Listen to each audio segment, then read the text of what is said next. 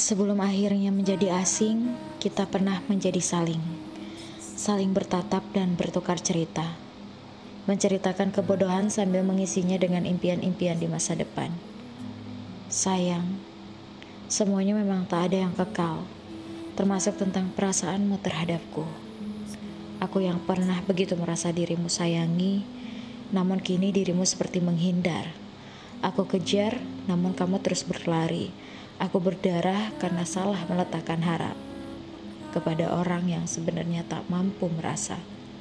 Aku celaka karena berbisik tentang semua keinginan-keinginanku kepada orang yang sebenarnya tak ingin mendengar. Dan aku luluh lantak karena mencintai seseorang yang nyatanya sedang berpura-pura. Rasanya tidak adil bagiku, tapi inilah kenyataannya. Tidak bisa dibilang indah, namun pahitnya sangat terasa. Dirimu yang sudah kuanggap rumah justru menyeratku untuk keluar dengan ketidakinginanmu, dengan ketidakpedulianmu, dan aku enggan. Aku enggan sayang, aku enggan pergi selangkah pun.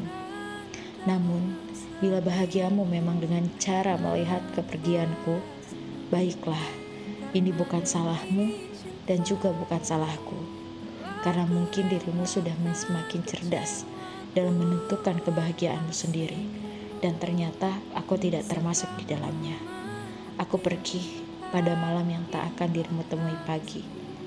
Aku hilang pada panggilan yang dirimu sebut sayang. Aku tenang pada kehilangan yang membuatmu senang.